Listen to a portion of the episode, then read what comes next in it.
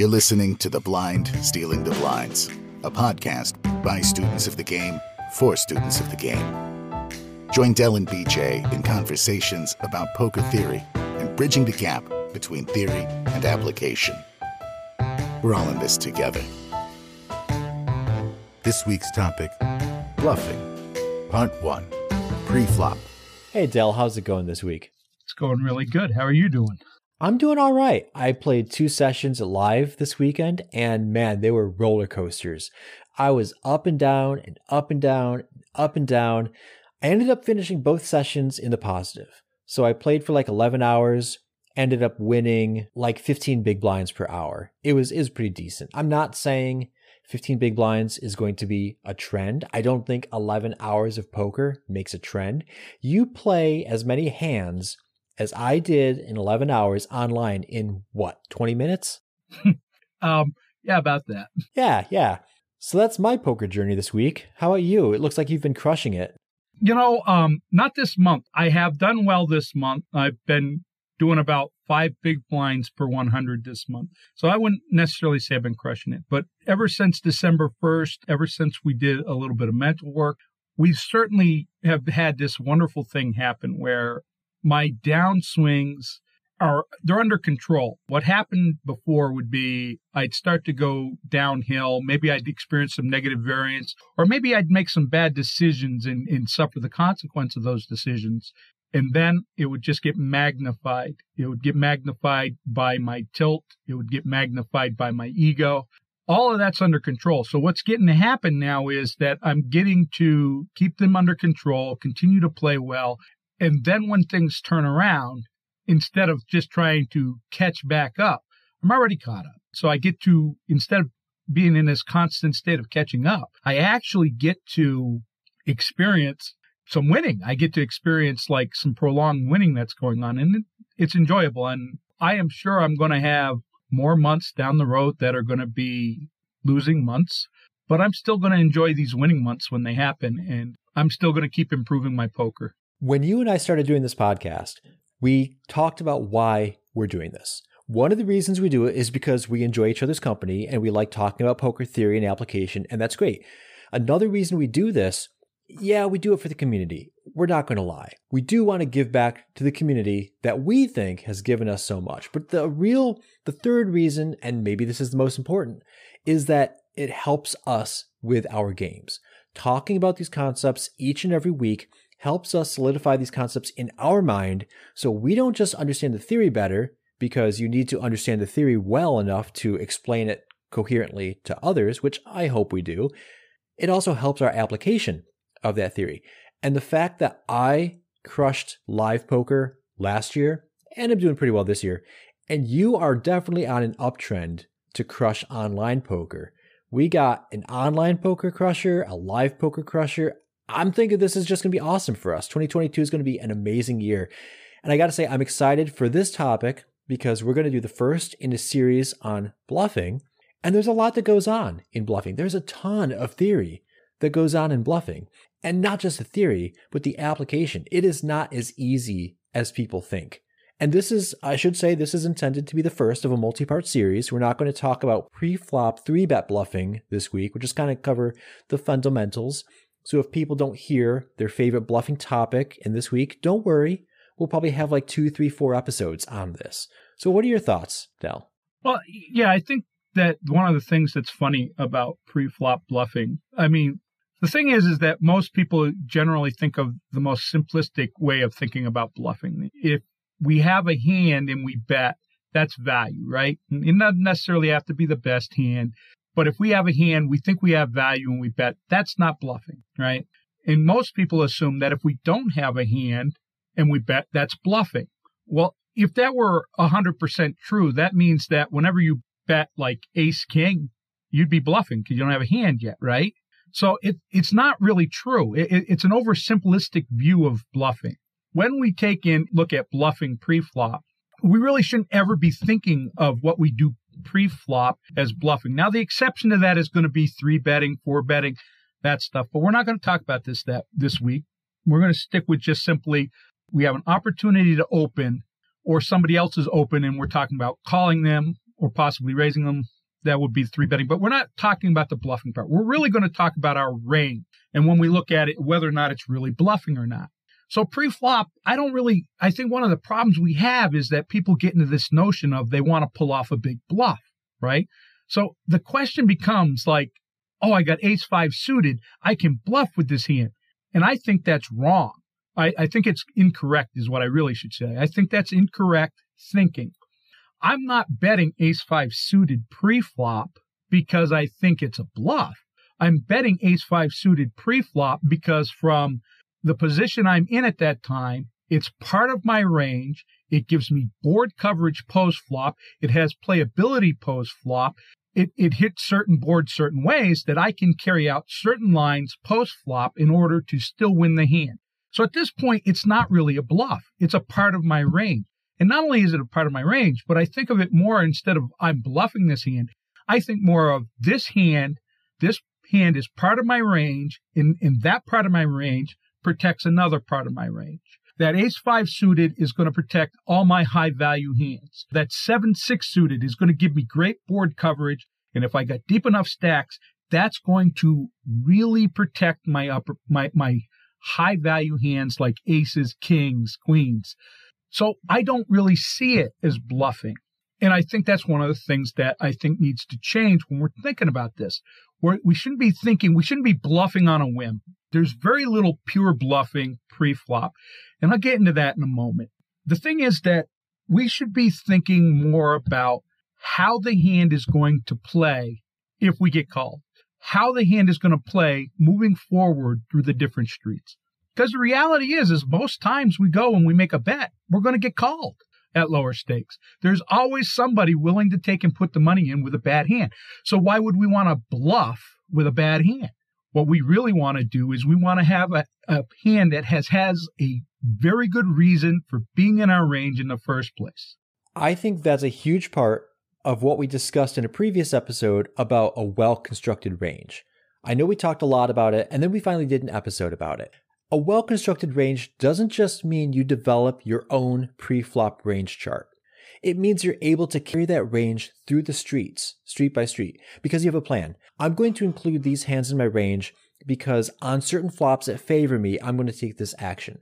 On flops that don't favor me, I might still have some board coverage. I might have what Jordan called on a previous episode a potential high equity holding. That's not really a bluff. We might have called them semi bluffs previously but they're hands that just aren't made hands yet, but they have a really high potential of being a made hand. Yeah, I mean, we're not really bluffing because we have reasons behind what we're doing thing. And I don't want to say that any plan is foolproof.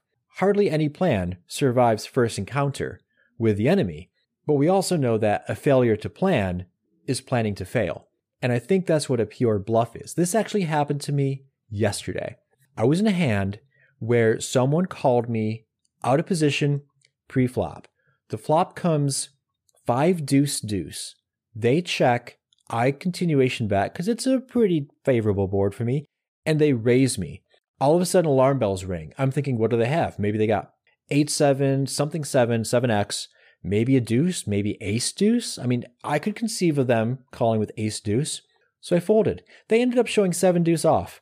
They played seven deuce off for poops and giggles. And the problem is, that is not a plan. They played that hand for funsies, and it just so happened to pay off that time. The problem with that is it's going to reinforce for that player hey, when I play seven deuce off, it wins. I'm going to do it more often because, again, like we've said, these players tie results to their process. And their thought was, I'm going to play seven deuce off. The result was they won, so they're going to play it more often. And that's a terrible reason to ever include it in any range ever. Right. Yeah. So when we're looking at those pure bluff scenarios, which I think is funny, I you, I think more likely than them telling themselves that seven deuce off wins, they're more likely to tell themselves that they played it so well. They're so good. They bluff so well, and they probably don't. When we look at that, I mean, there's there's times. Listen, listen. I have an ego. I know this is going to come as a surprise to many people. I have a huge ego and I love to win with seven deuce off. I will play seven deuce off and I shouldn't. I have no good reason to do it. but I'll at least ask myself certain questions, right? And here the rationalization's already starting. In case nobody noticed it, nobody picked it up, the rationalization's already starting. I'll ask certain questions like, have I played a hand in a while? What, what, does everybody think that I'm the nitty guy? Am I in position at least? Are the people behind me likely to fold? And, and I, all I'm looking for is an opportunity to show that seven deuce and show people that I bluffed them for what? To feed my ego. And here's the thing, it's not even really a pure bluff because I still have equity. I, I mean, I'm not saying it's a good hand, and I'm not saying it, it certainly doesn't belong in my range. It certainly doesn't belong in my range. I think that's one of the tools we can get to, though, because you mentioned you don't want to be perceived as Nitty McNitterson and just never play a hand for like three hours. And so you're leveraging that profile that others think you have, or that you think others think you have, might be more accurate. So we do have some tools along these lines. And one tool is player profiling. You ask the questions Are the players left to act likely to fold to a bet? If you have a high degree of confidence that you are going to not get called, and maybe you take it down pre, maybe you get heads up and you're in position and you're confident in your post flop play that you can outmaneuver your opponent on many flops. Because let's face it, opponents don't hit flops two thirds of the time, they miss. So if you have these rationalizations, I don't even know if they're rationalizations though, because you actually had a pretty robust thought process. I would say, and and while I know you have an ego, because I also have an ego, you're likely to not think, "Wow, I got seven deuce through this time. I might as well play seven deuce all the time." You know, you're not going to do that. Yeah, that, that might be true, but let, us look at the tool we just talked about. We, we talked about player profiling, and this is this is important, but this really we're still not pure bluffing just based off a profile here pre-flop. When we take and we look at it and we talk about our are, are the players behind me likely to fold if I raise? If I open here to 3x or 4x, what's the likelihood of the players behind me folding? What we're really talking about more than bluffing is how much positional expansion of my range can I do? We're really talking about I'm in under the gun. Can I really expand my range? Probably shouldn't there's a lot of players still to act, and you're probably not going to get them all to fold. So you probably should stick pretty pretty much to a, a, a, sound range. Now I'm in the cutoff. What are the chances of the of the small blind and big blind folding? Well, now I can have a larger positional expansion, and I could think of maybe raising 2.5x instead of 3x. And so now, am I bluffing? No. Is most of my range already made hands? No, most of my range is non made hands really the only made hands you're playing pre-flop are the pocket pairs. Correct. Everything else is a draw. Right. Right. And and and uh, but but wait a minute. Gets, wait a minute. You're you're yeah. right. You're not wrong. You're right. But when you look at ace king, do you think to yourself, "Wow, I I really this hand is really incomplete. I got to make a hand," or are you thinking, "Hey, I got ace king." You're happy about getting ace king, right? Yeah, yeah, because I understand that you don't need to have a pocket pair to have a high degree of equity. There you go. So, so I, I know I cut you off, and I'm sorry about that. no, this is a conversational podcast. It's kind of what we do. But, but like, yeah, I, I think that's kind of my point. Most of the hands you're going to be betting with pre-flop are not made hands. You're still not bluffing. You're still not bluffing. If what what we need to be doing is we need to make sure those hands one are part of a well constructed range, right? And two that when we play them that we're going to be ahead of our opponent's ranges. Yeah, sure. Are we technically bluffing in the most simplistic way? Absolutely. Absolutely. Because we don't have a hand. And we're betting so that we can go post flop with an uncapped range, preferably in position, because this is the most advantageous spot in poker. But we're still not really bluffing. We're put, it's there for a reason. And it will take and give us certain things going post flop. And this gets us to the second tool, which is range construction. And again, we've talked about range construction in previous episodes, but let's think about my friend from yesterday who played 7 deuce offsuit, or you, Dell, who likes to play 7 deuce offsuit because of, let's go with some other reasons, player profiling, your image, your position, whatever. This guy was out of position. This guy was short stacked. He was up against me, who had been pretty active I mean, and he had seen me take down some decent sized pots, so I would like to think he respected me somewhat. He's out of position. He plays 70 offsuit. How likely is it that he will realize the equity of that hand and be able to push that equity through the streets? he happened to smash the flop by flopping trips. Good for him. What if he flopped six deuce king? All right, now he's got bottom pair. And it's very likely that even if he were to flop two pair, let's say seven deuce, how easy is it for that deuce to get counterfeit at any point in the hand?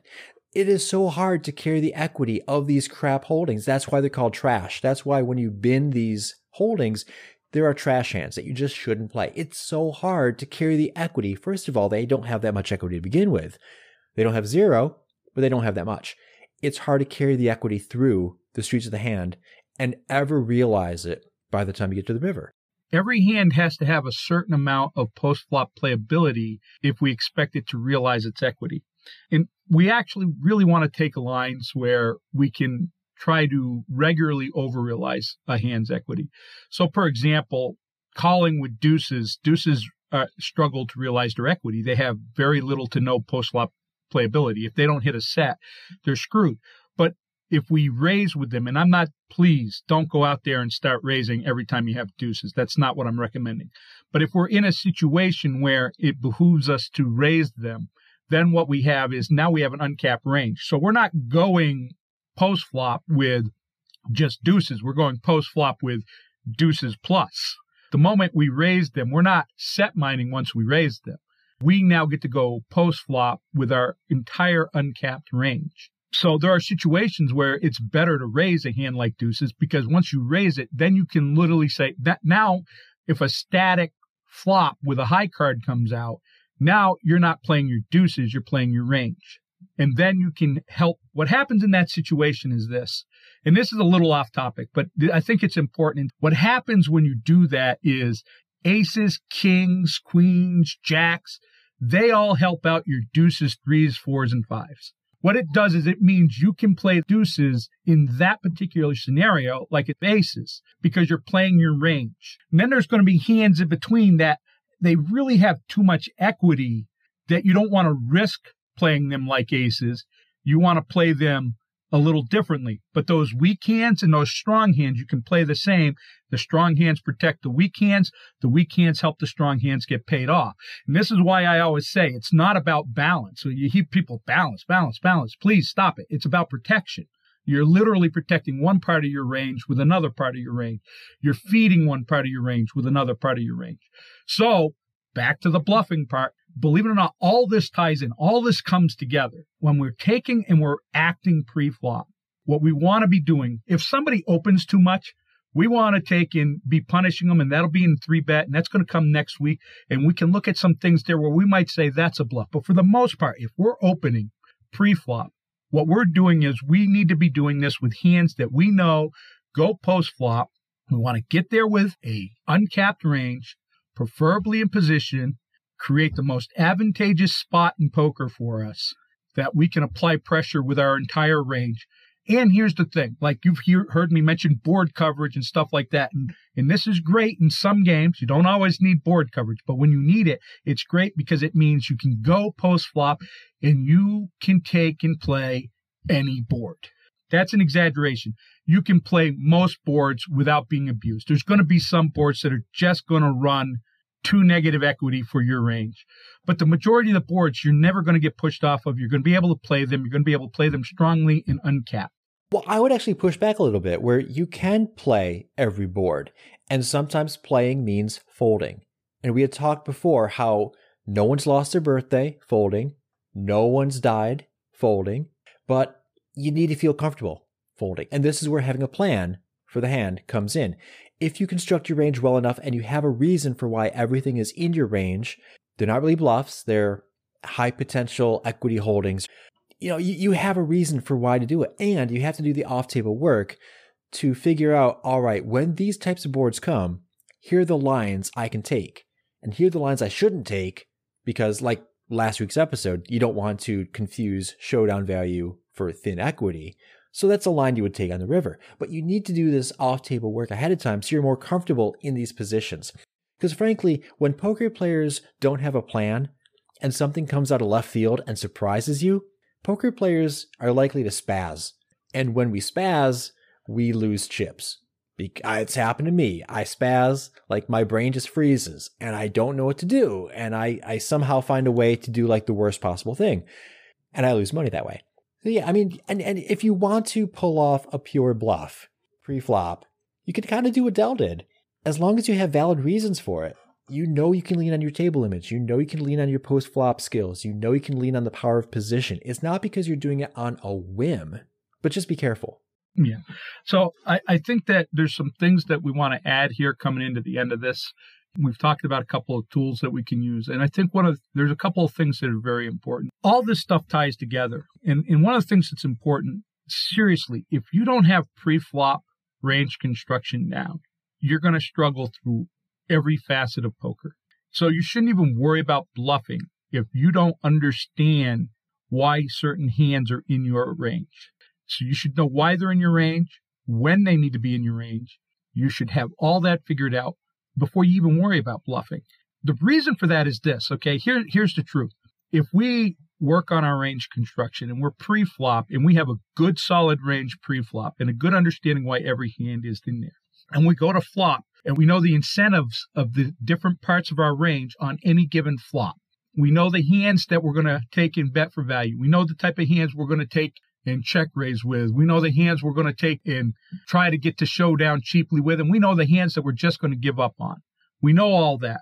If you know that and you have that solid in your pre-flop, the important part here is that the pre-flop range is correct. And you know that on the flop and you know that on the turn. When you get to the river, this magical thing happens. If you have all the rest of it sound, you get to the river with this. You get to the river with the right amount of showdown and the right amount of bluffs. You don't have to worry about thinking, I have to do this so often to take and maintain balance. No, you'll get there. It'll get there and you'll be there. And you'll be in that 30, 70% range that a lot of us would like to be. And if it ain't perfect, that's not a big deal because it's not going to be 70 30 for everything. And some will say 50 50, and it doesn't matter. If you know what you want to get there on the river with, it goes back to pre flop in designing your range so that that happens. So there's a big part about getting bluffs through. And that's having a well constructed range. Dell doesn't like the term balance, but really what it is is having the right mix of showdown value, thin value, and just air balls that you can bluff on because you're telling a story. The entire hand, you're telling a story street to street. And if the person's paying attention and they're reading that story, great. Those are the people you can bluff. If they're not paying attention to the story, you can't bluff them. What you're doing is you're pushing them off a hand. And there's a difference there. I think we need to talk about that difference, but that'll be a future cast. So we're lining up future episodes for three betting pre-flop, which may include bluffs. We're also lining up episodes for the difference between pushing people off a hand and bluffing, like what a real bluff is when you get in later streets. That's an important part. And it all comes down to being able to carry your pre-flop construction through the story of a hand and being able to tell a coherent story. And it all comes together, like Dell's right. It's it's not like you can focus on one part of the game and you can ignore everything else. It's it's a holistic exercise. You need to factor everything together. And if you change one component of your game, you might need to tweak another component because that's no longer kind of in sync or coherent with your overall strategy. Yeah. And I'm just going to say one thing about that. I we're going to definitely talk about here in a future episode. We're going to talk about blockers and anti-blockers and, and in my opinion i think that eliminates the need for complete air balls because you know when your air ball has uh, a blocker, you have some advantage there. So we've got a lot planned around bluffing. I'm guessing, and, and I don't know for sure, but I'm guessing at least three, maybe four episodes in this. So this is the first one of uh, at least two more, possibly three more. Awesome. Well, I'm looking forward to the series, Dell Do you have anything else to add on this topic? No, I think we've covered pre-flop pretty good. Um, next week is going to be uh, pre-flop bluffing, three betting. Awesome. Thanks for joining me, Dell. It's been great. Awesome. Thanks. And until next week, stick to the plan and may all your variance be positive. This has been The Blind Stealing the Blinds, a podcast by students of the game for students of the game. If you haven't already done so, consider subscribing.